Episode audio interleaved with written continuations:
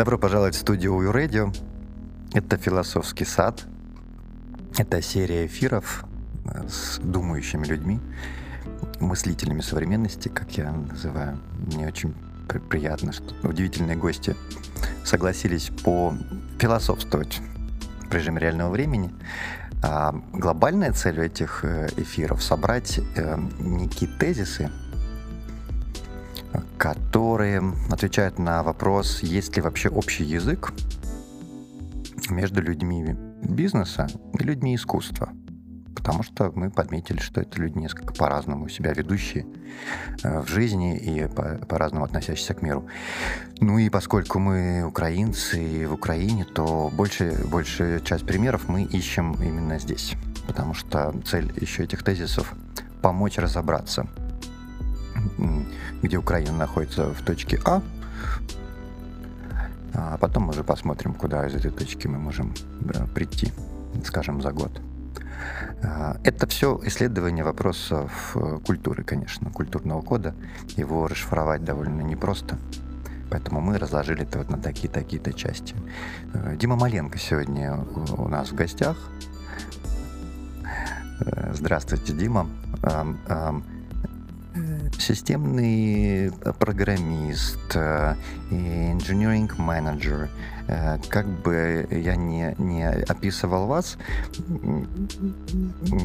уважаемые слушатели, вы посмотрите, пожалуйста, потом все-таки, что такое, например, engineering менеджер.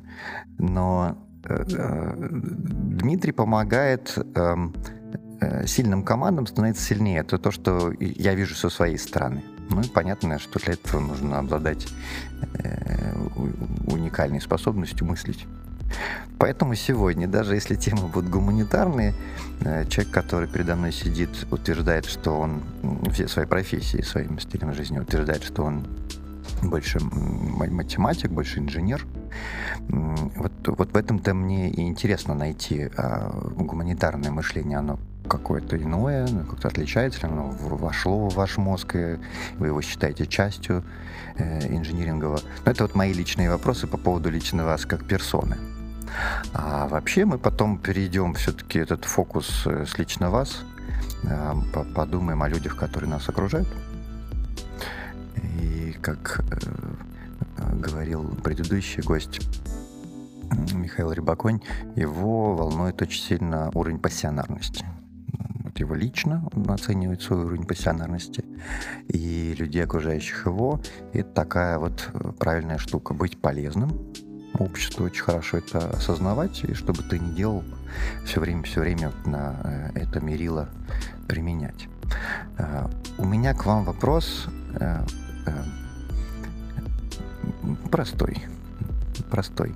Вы общаетесь с определенным количеством людей э, в Украине. Э, скажите, пожалуйста, какие сильные качества, которые радуют, делают вас счастливыми э, от общения с ним в коммуникации сейчас, вот очень ярко для, для вас в украинцах есть? Может быть, что-то подметили? Я не знаю, мне сложно сказать именно об украинцах. Я общаюсь с очень разными людьми, и во всех людях я ценю искренность, честность и направленность на достижение какого-то результата, направленность на то, чтобы привнести в этот мир что-то такое, чего в этом мире не было, но при этом такое, чтобы этим людям тоже дарило какую-то долю счастья. Это я ценю независимо от национальности. Независимо от национальности, понятно. Я имел в виду немножечко другое. Не там то, что, знаете, написано. Люди, живущие на территории Украины, определенным образом связаны с состоянием ее экономики, состоянием ее культуры, количеством театров и уровень ну, там, загрязнения улиц, уровнем эстетики, э, как просто количество предметов красивых, которые нас окружают или нет, э, качество библиотек или издать, изданий. То есть, ну, огромная какая-то среда, вот она здесь явно отличается от, например, среды в, в Голландии с, с количеством э, галерей, театров или Швейцарии или Германии. А, то есть Украина на, в, в, в каком-то состоянии развития находится, это по, по многим мы можем вычислить. В этом состоянии кто бы ни был человек, если он здесь живет долго, он определенным образом проявляет свои качества. Положительные меня особенно интересуют. Может быть, это храбрость, может, это искренность, может, это смекалка.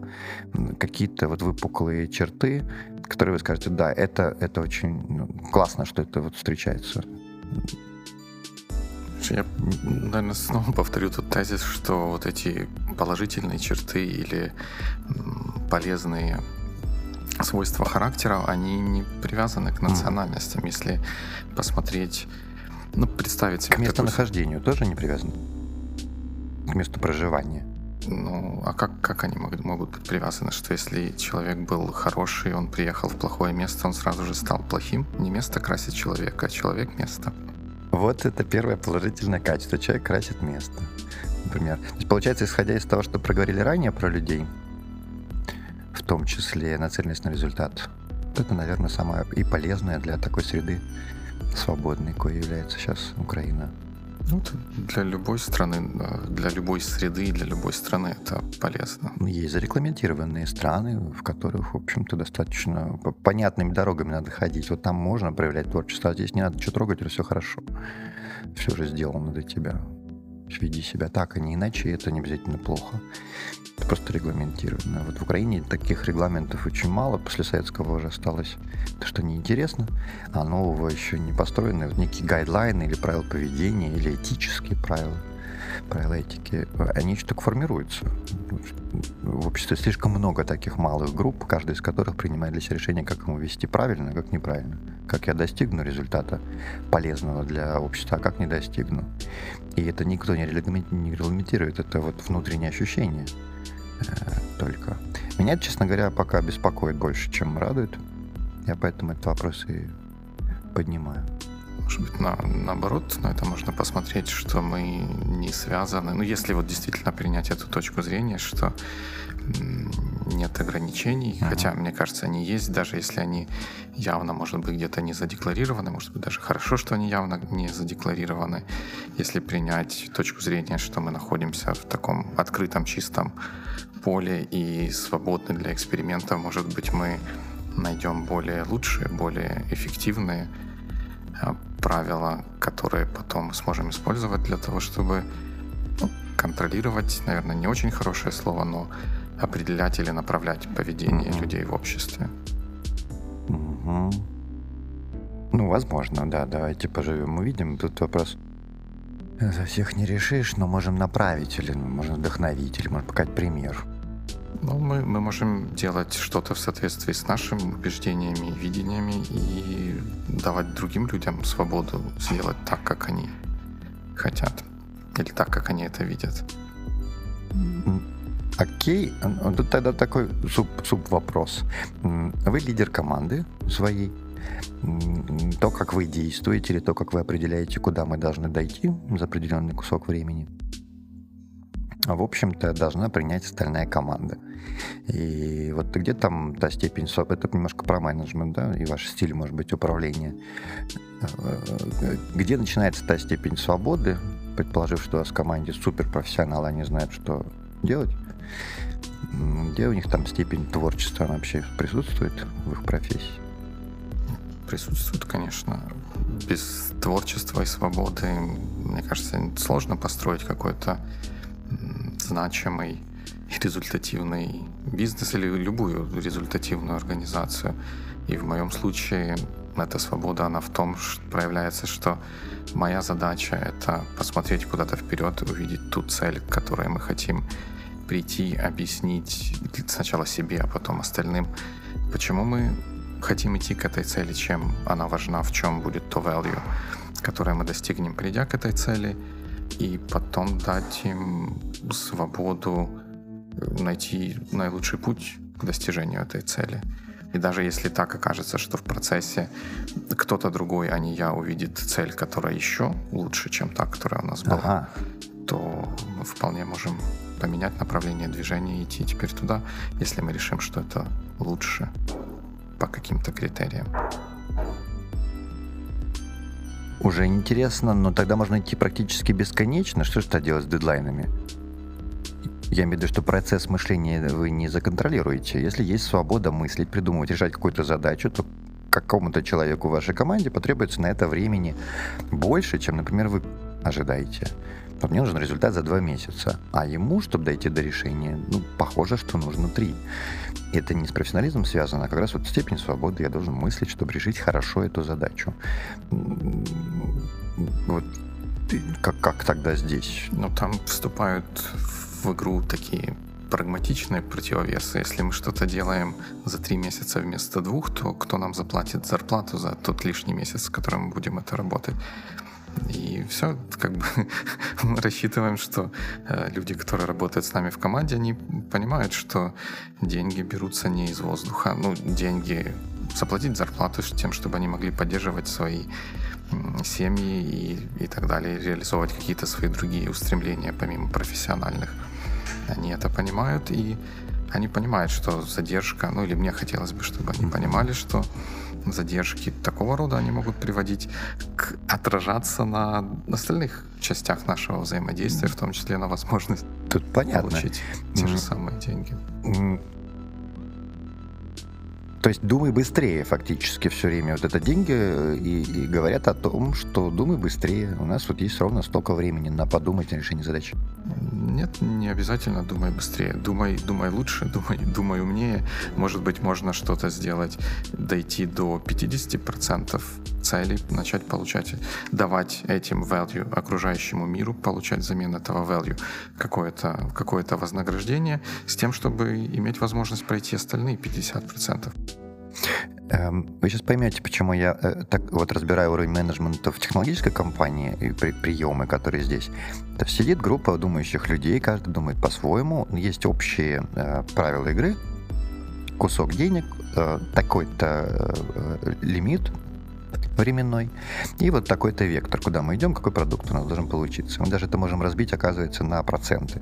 То есть выделить из 100% результата какой-то 50, дойти до него, выпустить на рынок, часть mm-hmm. этого продукта им начнут пользоваться, и так далее, так далее, дорабатывать далее. Э, дело в том, что в случае, например, с режиссером театра, э, э, такое практически невозможно сделать, потому что я не могу 50% спектакля выпустить. Можно. Да, можно. можно. Почему нельзя? Так. Ну, я глубоко убежден, что любую задачу, какой бы она ни была, можно декомпозировать до такой степени, которая позволит ее реализовать полностью. И тут ну, хорошо, мы не можем весь спектакль, может быть, сделать сразу, но мы можем не знаю, подогреть интерес к этому будущему спектаклю, выпустив отдельные сценки, я не знаю, в каком-нибудь Инстаграме или еще другом Фейсбуке. И тем самым привлечь людей и, может быть, начать продать, продавать билеты на, наперед, да, что вот у нас будет премьера uh-huh. когда-то, ну, какой-нибудь uh-huh. ну, так, классический, uh-huh. технический, э, применить к м, премьере какого-то спектакля. Вот вам, дорогие режиссеры театра, новые технологии менеджмента в вашем виде дела. Кстати, никогда об этом не задумывался, но у нас украинские режиссеры так не поступают. Они действительно энное количество времени, довольно долго, пока спектакль не будет готов на 100%, полностью отрепетирован и так далее, так далее. Но премьера не, не, не случается. К премьере подогревать как практически не умеют. Просто есть зритель намоленный в театр, он так и так придет на новый спектакль. А то, что вы сейчас описываете, это требует знания, э, как декомпозировать, требует вообще времени на, на, на то, чтобы так делать. И получается, режиссер должен превратиться в проектного менеджера э, с новыми менеджерскими технологиями уже. Не с теми, к которым он сам дошел. Я, я к тому, что действительно это может быть полезно. Это вот тот самый синтез. И если мы ищем хотя бы кусочки этого общего языка, что человек театр может взять у человека э, IT, например. Интересно, спасибо, здорово, что вообще в эту сторону э, ваша мысль думает. А вы с искусством как-то соприкасаетесь? Может быть, вы аматор в каком-то виде искусства, или вы изучаете, вы любите просто живопись или классическую музыку? Может быть, коллекционер? Или это проходит так, все вместе вокруг вас, просто зритель? Я не очень понимаю, как ответить на этот Может, на вы дружите с группой, с группой дирижеров оркестров, регулярно они есть среди ваших друзей, вы глубоко погружены в закулисье создания музыки? Нет, в закулисье создания музыки я не погружен, но как и любой культурный человек, которым я себя считаю, у меня есть определенный интерес к искусству как, как таковому, к его истории, к тому, почему, как и что происходит в той области, которую принято называть искусством. И да, это то, что мне интересно, то, на что я выделяю какое-то а, время и, свое, и своей семьи. Мы тоже любим, когда ездим в какие-то путешествия, обязательно сходить в музей, посмотреть вот что-то историческое или чего-то, что-то, что связанное с искусством в том месте, в которое мы попали. Ну, видите, для вас это естественно. Довольно часто встречаемся в залах на лекториях э, с людьми, для которых это впервые или в новинку. Это тоже в силу, кстати, достаточно бедной среды. Ну, если мы если музейные брать среду, то количество подлинников, например, эпохи Возрождения или Просвещения в Украине минимально. Я не могу с ними иметь дело, взаимодействовать, если я не путешествую. А если даже путешествовать, требуется определенный уровень дохода и времени. То есть э, большая часть украинцев никогда в жизни не видела произведений э, эпохи Возрождения, например. Ну, я не согласен, они смотрели... Репродукции. Да. И в том числе фоторепродукции, да. которые, по мнению экспертов, например, в нейрофизиологии, которые пытаются расшифровать это, это чудо смотрения на подлинник очень сильно отличается от смотрения на очень качественную копию. То есть знание про репродукцию как будто бы человек может получить, но магия э, и волшебство и желание познавать дальше не случится, пока ты все-таки с подлинниками не производишь или хотя бы не узнаешь очень сильно интересную историю про это. Причем не про полотно даже, а про время, когда оно писалось. Ну, для этого не обязательно присутствовать в том месте, где находится полотно. Даже если взять не знаю, знаменитую Мону Лизу, которая в Лувре находится сейчас. К ней максимум можно подойти на сколько? На 3, 4, 5 метров с загородкой. Да, это печальное исключение для меня в том числе. Да, это вот очень такое, это уже театр абсурда начинается, когда мы так с подлинниками только можем взаимодействовать. Но большинство э, галерей все-таки частных, и, ну, я про Западную Европу сейчас, абсолютно спокойно ты можешь ходить, наслаждаться. Сильно это магия странная, магия, когда перед тобой не просто набор цветов, соединенных определенным образом на полотне, а это подлинная вещь, она воспитывает вкус э, лучше, она вообще воспитывает вкус. А в чем, в чем это выражается? Чем у человека, который э, а, альбомы листает. Чем это практически выражается? Практически рождается воспитание вкуса? Нет, лучшесть работы лучшесть. подлинника, чем репродукция. Вот Бог его знает. Э, есть разный уровень исполнения классической музыки, например. Да, можно такой взять сейчас пример. А, когда мне Моцарта сыграет э, испол... очень душевный исполнитель, uh-huh. но выпускник консерватории э, или действительно виртуозный, талантливый э, солист, скрипач, он может быть у любой национальности. Я вопрос сейчас таланта оцениваю. Это будет тот же Моцарт. Но почувствовать музыку я смогу только через э, виртуозное исполнение. В, в случае просто технического исполнения э, я э, услышу последовательность нот, но она меня никуда не, увлечет. не увлечет. А, а Моцарт, когда записывал эти ноты на нотном стане, он рассчитывал на какое исполнение? Не спрашивал, вот на что он рассчитывал. Он рассчитывал на любое исполнение, ну, э, и в том числе на авторское прочтение. Он понимал, что да, после смерти это будет исполняться. Хотя, насколько я помню, нет, но сам исполнял. И вряд ли он думал вообще о своей смерти и о том, что кто-то потом это в веках э, будет транслировать. Я, э, ну, вот оставив этот сейчас даже пример, подвесив его сейчас в воздухе, есть конкретные, изученные... Вот мне нравится, как э, госпожа Черниговская, например, об этом говорит э, о влиянии подлинной картины на мозг человека и влиянии репродукции э, на мозг человека. С одной стороны, по приборам мозгу абсолютно одинаково. То есть, когда мы исследуем мозг человека, который смотрит на подлинник, который смотрит на репродукции, абсолютно там активность мозга одинаковая. Но вот то, что нельзя замерить приборами, и то, что может только сам человек э, ответить на вопрос, даже если ты ему не говоришь... Самое интересное, что ты ему не должен говорить, что вот это подлинник, а вот это... Э, такие эксперименты не проводили. А вот это репродукция, очень хорошая копия. Что-то живое, это какие-то волны, может быть, правильные, может быть, какие-то особенности, неровности, поверхность, что, что история, которой дышит данная картина. Ну, что-то, что, может, даже не человеческий глаз улавливает, а, а само человеческое существо, которое вибрирует волновым образом, и картина вибрирует волновым образом. Это, к сожалению, никак не замеришь приборами, но просто то количество экспериментов, которое было проведено, и потом спрашиваешь у людей, их эмоциональная, их эмоциональная реакция на подлинное искусство э, глубже, он, этот человек вообще способен рассказать об эмоциях, которые он испытал, просто э, смотря на полотно, даже не зная, кто его написал, не зная э, сюжет, то есть само чистое восприятие, сейчас мы физиологическое восприятие берем. Это неизвестная науке штука, к сожалению. И в случае с полотнами особенно сложно ее изучить. С музыкой еще чуть проще. Понимаем, что музыка — это волна, и как-то она влияет на наш мозг. Тут, да, можно что-то исследовать. Я к чему вообще, если вернуться? Говорил это все. Мне кажется, что воспитать вкус необходимо. Чего постоянно нужно воспитывать, но я не могу заставить это людей делать ни в коем случае.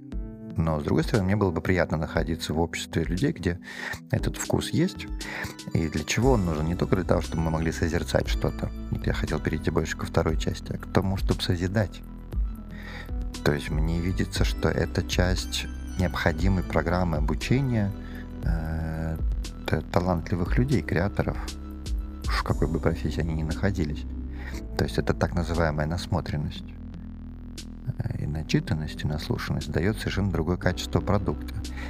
И когда я вычислил, э, просто посчитал количество, ну, репродукцию нельзя рассматривать, например, в уменьшенном э, размере. Она должна на тебя влиять. Вот если она 2 на 2, то желательно тогда смотреть репродукцию, сделанную 2 на 2, как ее писал художник. Он задумывал это не случайно так. Э, э, тогда уж нужно, если чистые копии показывать людям, показывать в огромном количестве и много. И музыку нужно, чтобы слушали в определенных залах, не случайно архитектурные залы для прослушивания классической музыки э, по-другому сделан, иначе.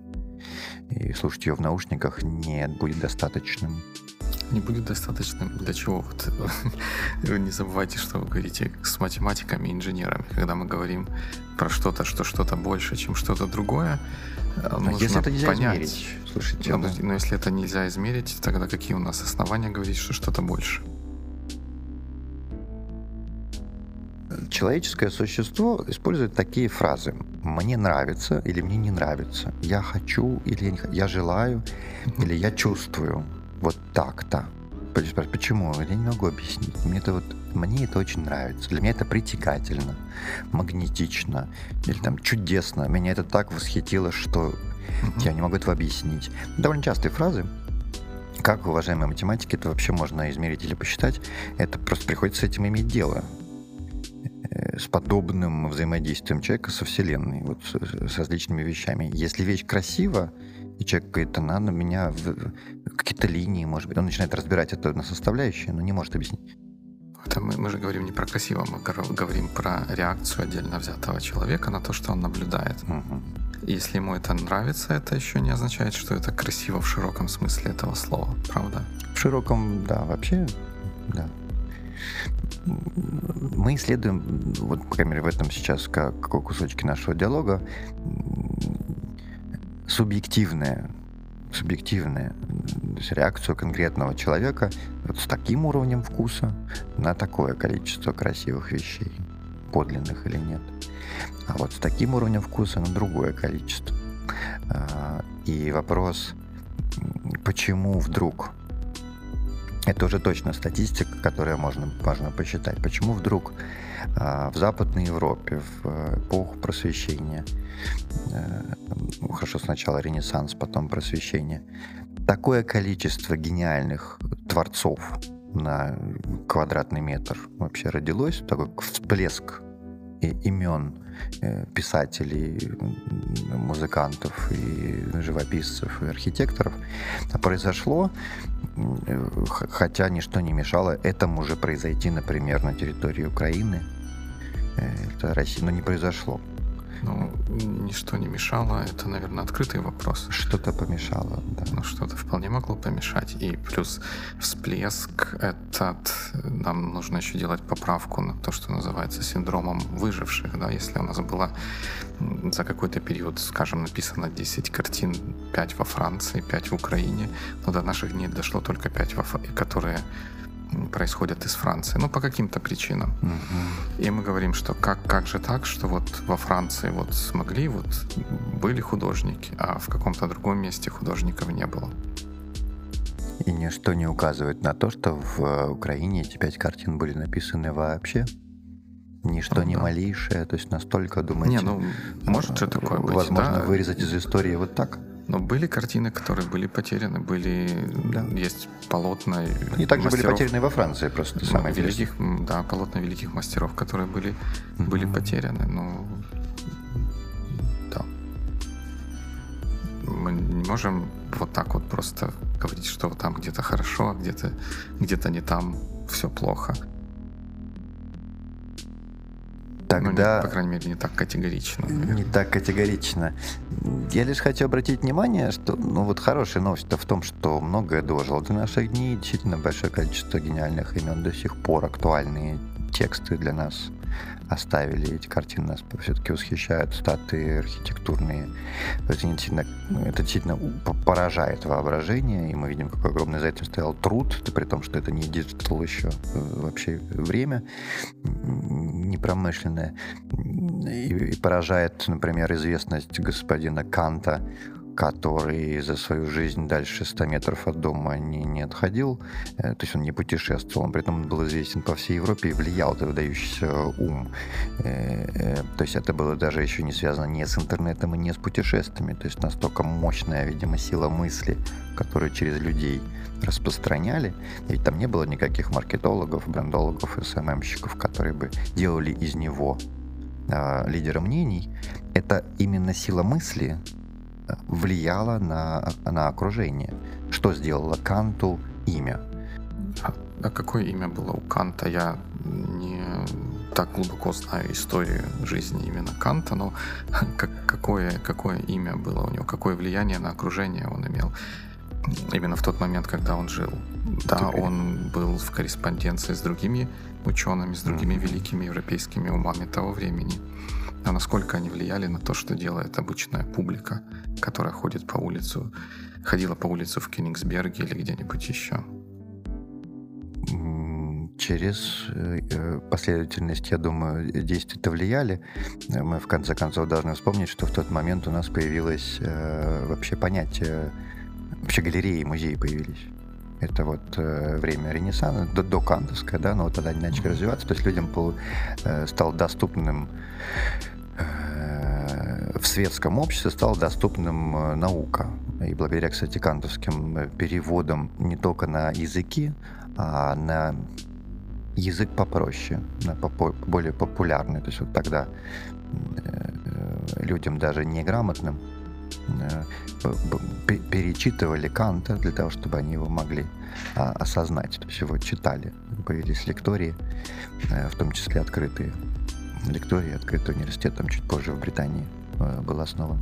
Я э, считаю, что это ну, по-прежнему мой тезис, что это про силу мысли, потому что ты не будешь распространять мнение потом, э, э, человека, который тебе непонятен, э, который на тебя не влияет, не заставляет твой мозг работать, и ты хочешь этим поделиться. Да, его корреспонденция с другими великими умами понятна, но ведь это могло бы и остаться там в частной переписке.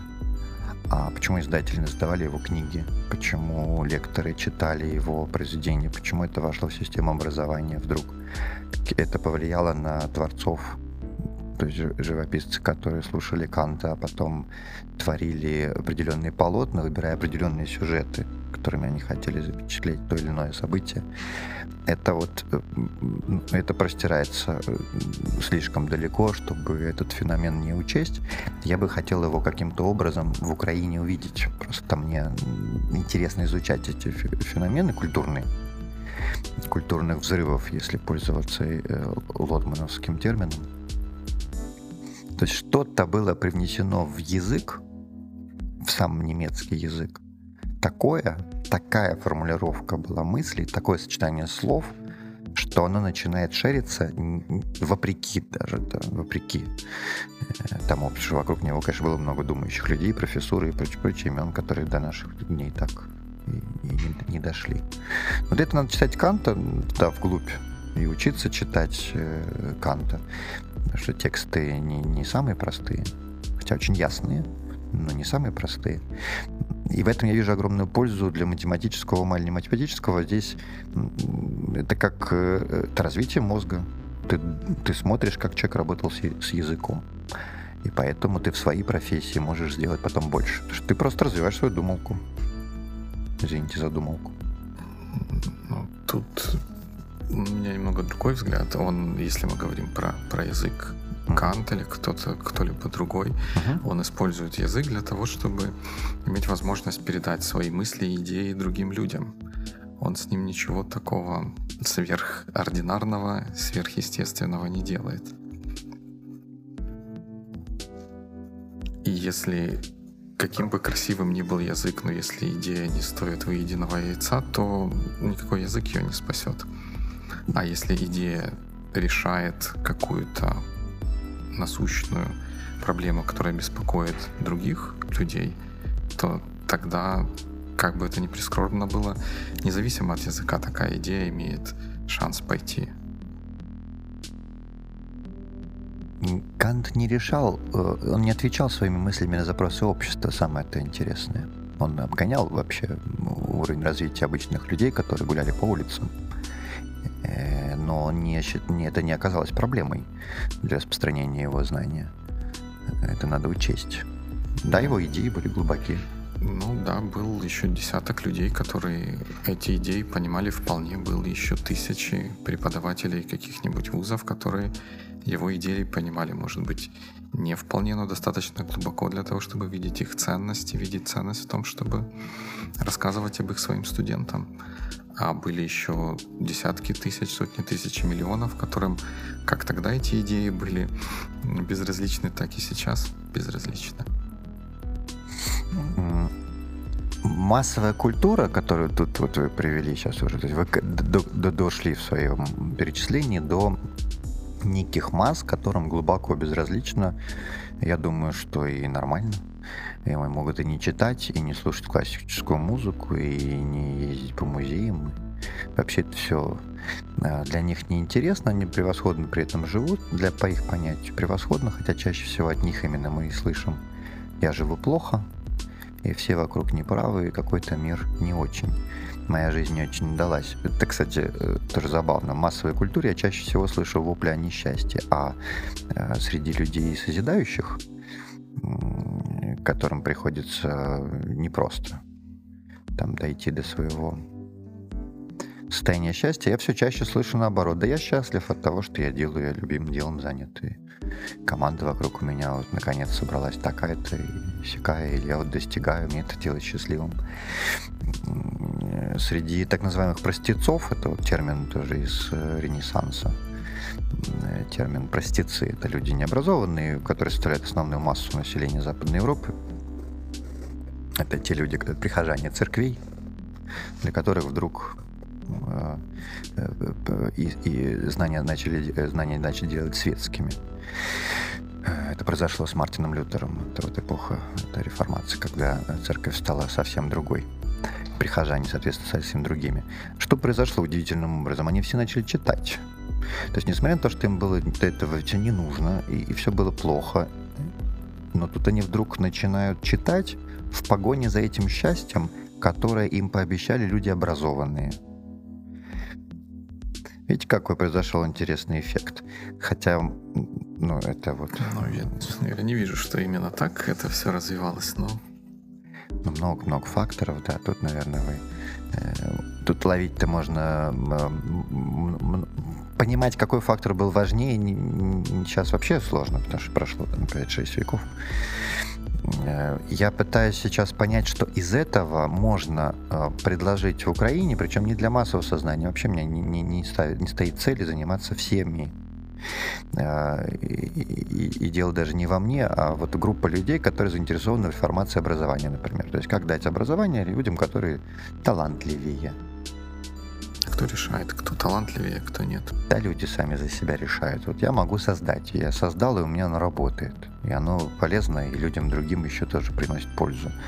Значит, я дальше хочу остаться в этой профессии, совершенствовать свое мастерство. И мне нужно определенного образ... образования, потому что я сталкиваюсь там со стрессом или просто с нехваткой навыка управления командами и прочие, прочие штуки, управления проектами вообще. И мне эти знания нужны. И моя голова должна быть ясной, потому что информации в нее поступает много, а фильтровать я ее не очень умею. Этот запрос сам человек талантливый формирует. А образование этого специально созданной платформы практически нет. Создавать его саму себе, эту платформу, тяжеловато, требуется еще кусок времени. Вот. И хочется быть полезным именно в этом. Эти эфиры, кстати, мы создали именно с этой целью. Если мы хотим поискать какие-то такие артефакты, которые можно внести в, в образование, э, чтобы талантливый человек мог как с полочки брать определенные методики, давайте так назовем. Методики обучения, методики развития своего мозга. В чем мы про философию говорим или в эпоху просвещения заглядываем? Мы туда за этим заглядываем. Если человек уже что-то делает и видит, что ему чего-то не хватает, то возникает вопрос, ну, как бы у него дальше есть два пути. Либо это его останавливает, либо нет. И, на мой взгляд, более правильный, правильный, неправильное слово, более результативный, более эффективный путь — это продолжать двигаться вперед, и даже если ты чего-то не умеешь, этому научиться либо самому, либо найти возможность узнать, как это делают что-то другие, а не складывать лапки кверху и говорить, ну вот вы мне не, не выдали на полочке, как, как сработать с командами, я поэтому это делать не буду. Ну, про лапки сверху понятно, но вряд ли это сделает Созидатель. Просто есть определенная потребность. Вот это нормально абсолютно обратиться к менторству и, и, и, или к людям, которые исследовали определенные среды, где талантливых людей на квадратный метр, я настаиваю на этом, было значительно больше. Эм, это мы еще антично сейчас не брали. Э, что-то было в этой среде правильным образом э, э, организовано, что люди талантливые, реализованы были в значительно большем числе, чем вот в современной Украине или в ближайшем прошлом в Украине.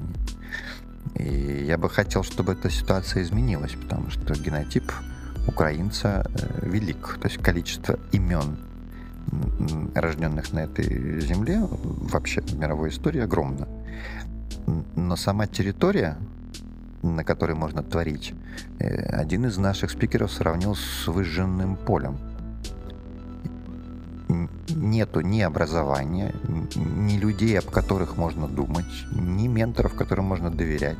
Вообще состояние доверия в обществе э, стремится к нулю, к нулю, уважение друг к другу малозаметно, уровень коммуникации любой, письменный или устный, оставляет желать лучшего, то есть словарный запас даже крайне ограничен. Знание иностранных языков, соответственно, доступ к, иностранной литературе э, тоже невелик. Не, не Сложная ситуация, чтобы творить-то что-то полезное для мира. Обыкновенная, обыкновенная ситуация. Я не согласен с тезисом, что где-то в каком-то месте мира люди более лучше, чем люди в другом месте мира. Все люди плюс-минус одинаковое количество людей, которые обладают теми или иными свойствами, теми или иными чертами характера, оно плюс-минус одинаково в любой точке Земли. И дальше они сами вольны себе выбрать то, что они хотят делать. Я не согласен с тем, что, ну, с такими алармистскими настроениями про выжженную землю и тому подобное. Потому что вот там, где мы сейчас находимся, я не вижу ни справа, ни слева выжженной земли. Я вижу людей, которые общаются культурно. Да, есть люди, которые общаются, может быть, не, не так возвышенно, как нам хотелось бы, но такие люди есть в любой точке мира, в любом городе, в любом селении. И образование и все остальное у нас тоже есть. Тут не далее, как два часа назад мне коллега показывал, что он хотел пойти на открытие сезона в Днепродзержинском театре, в Каменском театре, mm-hmm. которое будет завтра или после. Ну вот где-то на, на этой неделе оно еще не состоялось. Билетов нет. Mm-hmm. На это мероприятие в Каменском билетов нет. Mm-hmm. Это мне никак не вяжется с рассказами про выжженную землю и упадок культуры и то, что мы все умрем. Ну, ну да. хотя это, это, конечно, э, сомнению не подвергается, но вот упадок и выжженная земля ну, я больше чаще говорю не упадок, а рост. Это как раз состояние прорастания. Но э, это, и это сравнение было одного из наших спикеров, и это касалось не людей, все-таки а ресурсов. То есть эти ресурсы предстоит создать расставить их в правильном порядке, разложить на полочке. То есть библиотеку, которую ты будешь читать для того, чтобы выполняться знаниями. Э, и вы же не будете отрицать, что библиотека или база знаний полезна, если ты что-то делаешь. То есть тебе нужно обращаться к каким-то знаниям, да. Ну, это должно быть удобно под рукой на полке. Не пришлось на другой край света за этим э, лететь. И, и да, и нет. Uh-huh если он находится на другом краю света, и это что-то, что нужно для того, чтобы человеку реализовать себя или реализовать свое видение, то надо собирать вещи и ехать на другой край света. Как говорится, намана то рады. Ну, а, а что, никто никому не должен сделать так, чтобы было легко. Если кто-то хочет, чтобы в этом мире что-то появилось, то нужно брать это и делать, а не ждать, пока кто-то сделает так, чтобы это сделать было легко. Когда что-то, что сделать легко, может сделать каждый человек, и в этом нет почти никакой ценности. Каждый может сварить себе яйцо, и поэтому яйца в ресторанах не подают, потому что это не, в этом нет ценности. Там подают что-то такое, что ты не можешь приготовить дома сам не, не только потому, что у тебя нет ресурсов, а просто потому, что тебе бы не пришло в голову смешать такие ингредиенты, или ты не знаешь, как это сделать в правильном количестве. И поэтому мы идем в ресторан для того, чтобы получить какие-то новые вкусовые ощущения. И мы это ценим только потому, что это можно сделать только в этом ресторане. Mm-hmm. Потому что в этом есть уникальность. А то, что уникальное, сделать непросто. И никогда не будет просто сделать что-то уникальное. Правильно ли я понимаю, что вы ну, настаивать на трудных условиях я тут полностью вас поддерживаю, мне это очень э, всегда мысль понятная и близка. Правильно ли я понимаю, что вы сторонник даже намеренного такой нищеты ресурсов вокруг гения, это будет полезно? Вовсе, вовсе нет. Я просто... Э, тут есть две, две градации. У нас есть какой-то недостаток ресурсов, так. и можно говорить, что это хорошо, можно говорить, что это плохо. Я не говорю ни что это хорошо, ни что это плохо. Я говорю, что это вот так вот есть, и это так, это неизбежность. Мы для того, чтобы создать что-то новое и значимое, тот человек, который будет это создавать, он будет всегда находиться в условиях недостатка ресурсов, знаний и чего-то другого. И в такой ситуации нет смысла ждать, пока прилетит волшебник в голубом вертолете и что-то сбросит с него, чтобы я мог наконец сделать ну, то, что я запланировал сделать. Ну, это понятно волшебников задний. Я, э, наоборот, видел, чтобы общество объединилось вокруг подобного желания, насытило определенным количеством ресурсов, потому что я состояние, э, ну, выжженной землей не называю, но это катастрофическое количество лишнего, я бы так оценил. То есть среди этого лишнего есть бриллианты в современной Украине, библиотеки, театры, музеи, галереи, календарь ивентов культурных, уровень спикеров, уровень актеров, э, катастрофически э, недостаточно для того, чтобы человек мог насыщаться э, красивым, мудрым, вечным, да, быть ну, хотя бы в состоянии душевной гармонии, э, с тем, чтобы его мозг мог очень четко, ясно работать. Если я бы хотя бы от мусора почистил э, была бы у меня такая возможность, мы просто делаем это как-то как в своем комьюнити, да? А, а кто решает, что мусор, Информационный а что мусор, да. Вот кто решает? Потому что сейчас разрешено всем публиковать все, например.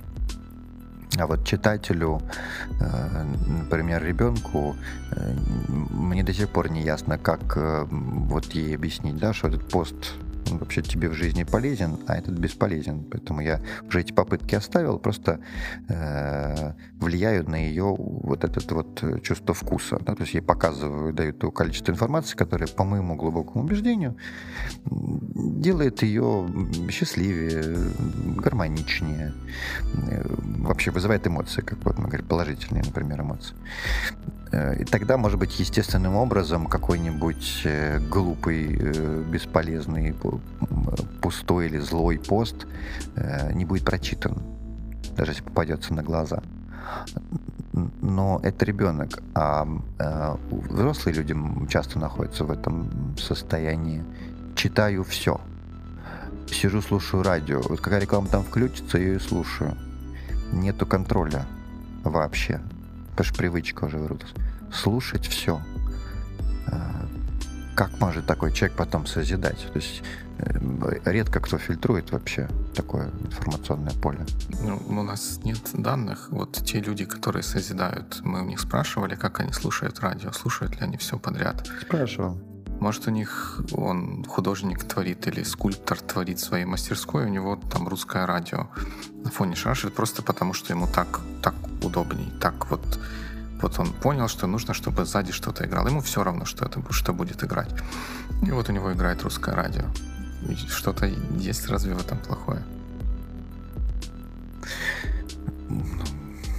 Я думаю, да вы, видимо, оставляете ему самому решать. Правда, мы сейчас просто мы же размышляем. Да, да мы, мы вообще. Я не пытаюсь каким-то становиться тут культурным тираном, хотя мне постоянно подчеркиваете, чтобы я был осторожен в суждениях, не был столь резок и э, опять же очень мягко, да, не настаиваю на том, чтобы я был тем или иным. Я вижу, что, например, вы мои э, принимаете да, э, истории взгляды. Ну, я бы, да, за некоторые вещи бы бил по рукам и отключал бы, и, и, и насильничал бы некоторым образом, чтобы показать, сейчас поясню, если человек действительно в своей жизни слушал только русское радио, никогда не слушал э, ну, классическую музыку, в частности, есть определенная у меня, например, подборка классической музыки, которая положительным образом влияет на мозг. Если проработать в течение дня именно под эту подборку, то эффективность такого дня еще ощущение в конце дня у меня лично совсем иное, чем если бы слушать э, какое-нибудь радио в примешку с рекламой, что я уже очень давно не делаю, слава богу. Меня туда выпихивает в принципе, выталкивает меня вот из, из этих эфиров, и во всех такси я всегда прошу отключить радио. А такой, как вы говорите, скульптор, а у меня есть ряд знакомых, которые действительно радиофоном, он звучит и звучит. Вот если я поехал с ними куда-то в машине, она у них играет. Я спрашиваю, чего она играет? Говорит, а я не, говорит, не слушаю. Я говорю, так мозг-то твой слушает. Ну вот мозг-то твой слушает. Это как пытаться спать под ор, э, под окнами гуляющей э, братвы. Э, ты вроде как и спишь, но мозг твой фиксирует все эти маты-перематы, низкопробный контент, и какой ты проснешься на утро. Мозг зафиксирует эту информацию, она там останется навсегда. Вот буквально навсегда. Значит, потом, когда ты этими же извилинами будешь делать что-то светлое, там будет и этот мат в том числе. Э, э, и ты даже не отследишь, как он там вообще повлияет на, на, на качество потом продукции. Ну, это, ну, это, да, наверное, это такой пример, который может зацепить, но вы правильно говорите, не отследишь, как он повлияет на качество продукции. Ведь можно же себе представить, что он повлияет на качество этой продукции в положительную сторону, что человек, э, зарядившись негативной энергией от этого, что он не хочет этого повторять, он хочет, чтобы этого было меньше, сделает что-то такое, ну, чтобы он не сделал, не получив этого негативного импульса. Ну, может. Мы не можем заранее предусмотреть все возможные последствия тех действий, которые мы делаем. Э, правильно я понимаю, что если я бы вам дал волшебную палочку, попросил удалить из мира три вещи, э, вы скажете, я ничего из этого мира удалять не буду. Ну, разве что палочку это. Палочку это к чертовой бабушке, да? Э, это последний кадр, кажется, из Гарри Поттера, да? Он ее ломает и кидает куда-то в пропасть. Я не фанат, не знаю. Я тоже не фанат, но это прекрасный фильм, мне понравился. И этот последний кадр как раз был об этом, когда в руки попала эта всемогущая палочка. А, а почему палочку бы ее сломали? Что, опасно? Просто для красного, а. для красного словца. Но, э, потому что такой инструмент предположительно он будет иметь очень большую силу и очень сильно может повлиять на то, что происходит. А как я уже сказал выше, мы практически во всех ситуациях не можем предусмотреть всех последствий наших действий. Мы вынуждены опираться на интуицию, на размышления, выбирая тот путь, по которому мы идем. И потом уже оценивать, он был хороший или недостаточно хороший, корректировать свои дальнейшие шаги, а такая палка, которая может разом перечеркнуть все, ну вот удалим мы с помощью палочки все атомы водорода из Вселенной. Ну и где мы окажемся?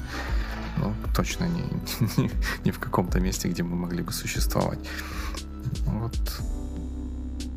Я же вам предложил взять, а не тому идиоту, который собирается водород удалять и и нарушая тем самым.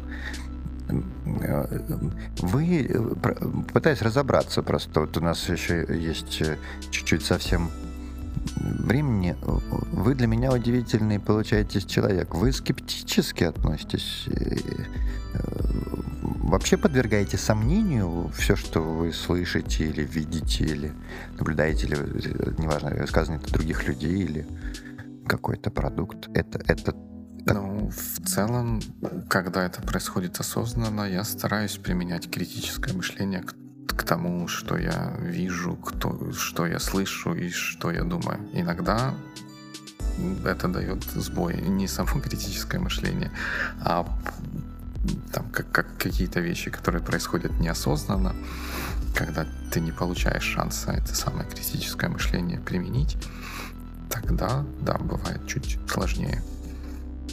Вы влияете на других людей или вы занимаетесь э, исключительно собой? Конечно, я влияю на других людей, но я, наверное, больше сторонник того, чтобы влиять на других людей через себя, не раздавая указания им про то, как делать правильно или как делать неправильно, а рассказать, почему я думаю, что так будет лучше, какие аргументы или какие причинно-следственные связи я вижу за тем, что происходит, и как это может привести к нужному результату. И даю этому человеку ну, какую-никакую свободу самому решить, как он считает поступить правильным. Потому что в конце концов я тоже могу где-то ошибаться, я тоже могу чего-то не видеть.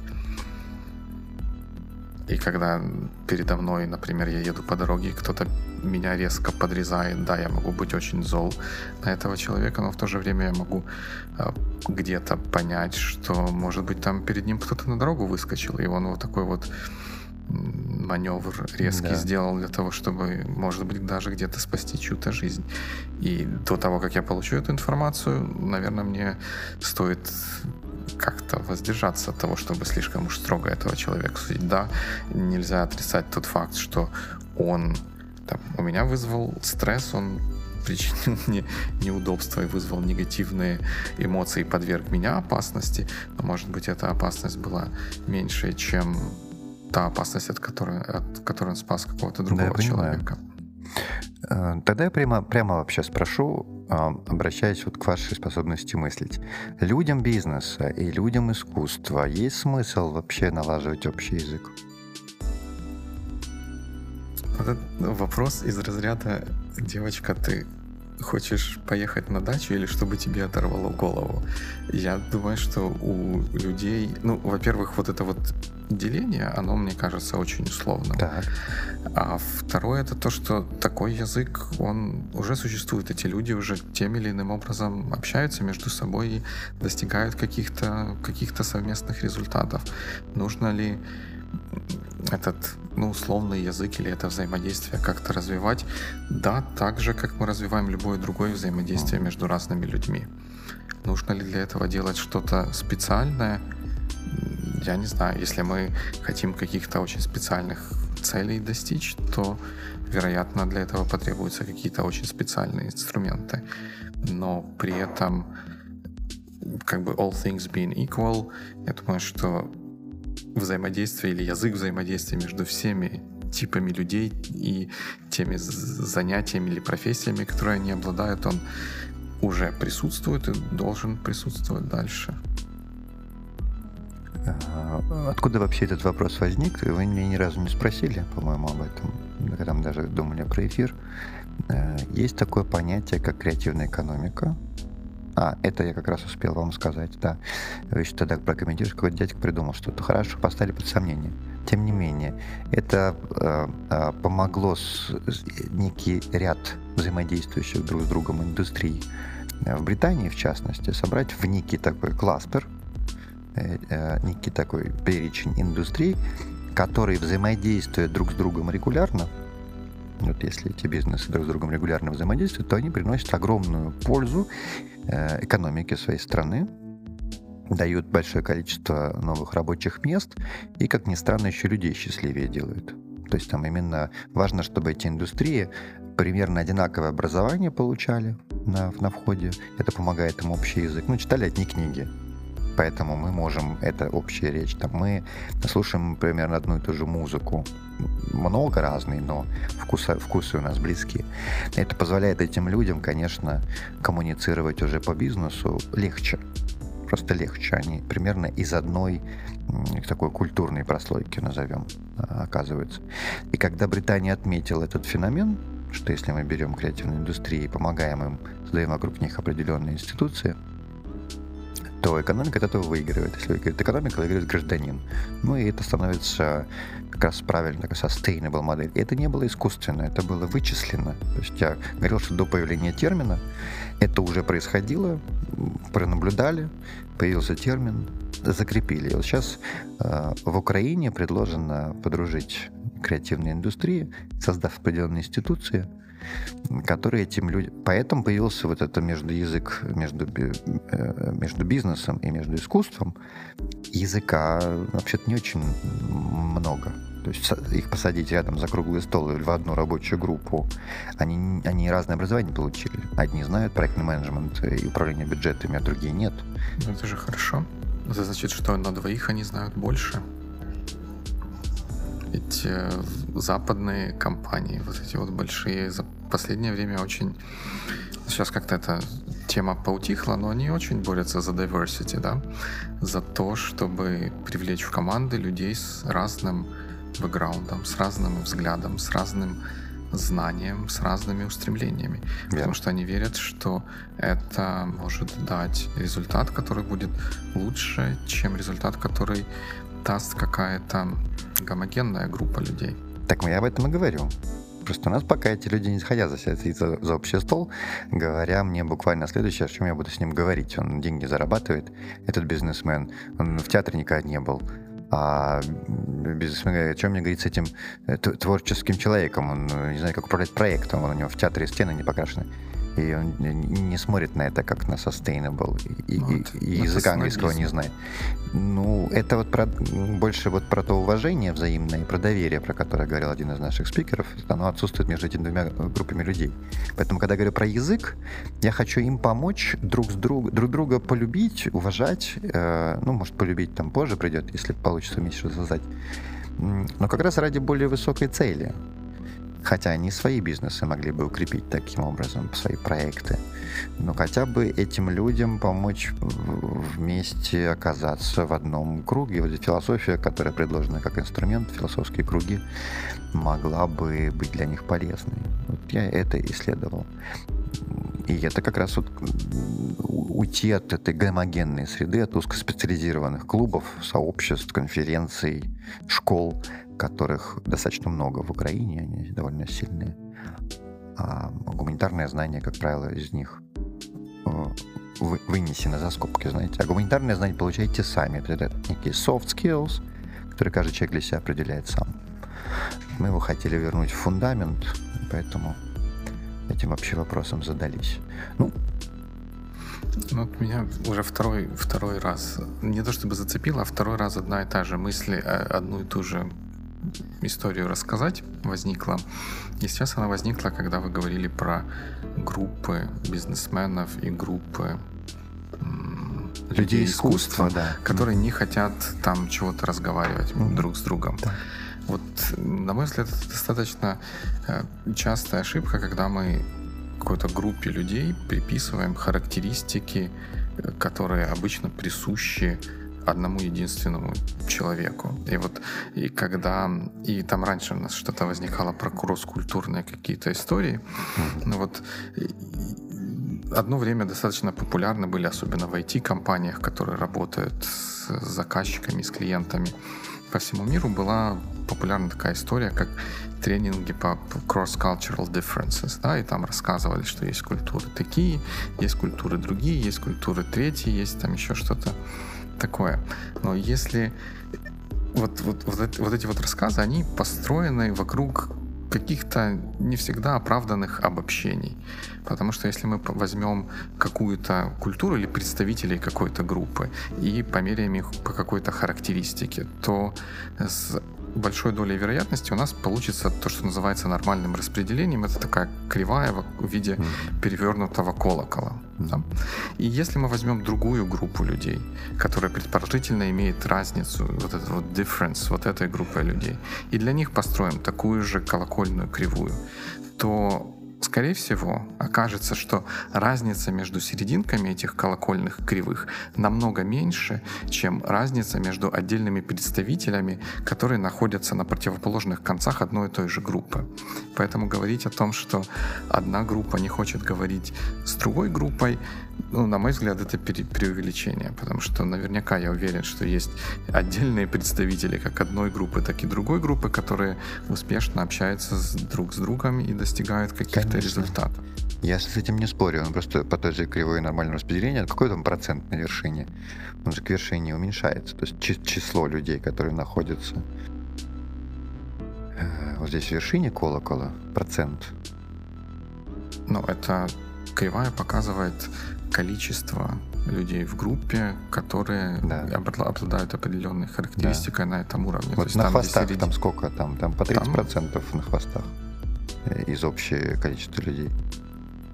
Или колокол может быть вообще Он практически может быть очень вытянутый, может да. Быть очень там вытянутый, есть да? какие-то ага. экстримы, ну да, большая часть группы, она тяготеет к середине какому-то среднему поведению. Ага, большая но, но это среднее поведение в разных группах, оно не так уж разительно отличается. Угу. Ну, это предупреждение, я сейчас приму это скорее как предупреждение, что да, конечно, есть представители там и там, которые взаимодействуют, успешно достигают результатов. Увеличить число этих людей было бы лично для нас желательно. А, кроме того, вот у нас как раз колокол то очень резкий. То есть минимальное количество людей из обеих этих групп и имеет достаточное количество общего, чтобы начать вместе работать я это сейчас имею в виду, не просто общаться.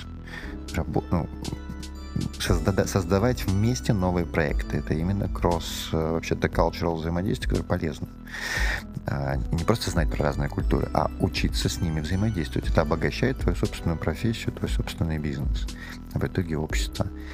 В общем, буду еще об этом э, думать. Э, спасибо вам огромное, что добавили вот эту ноту сегодня, я уж не знаю, намеренно или нет, мне видится, что вы вполне естественный э, в, в своем...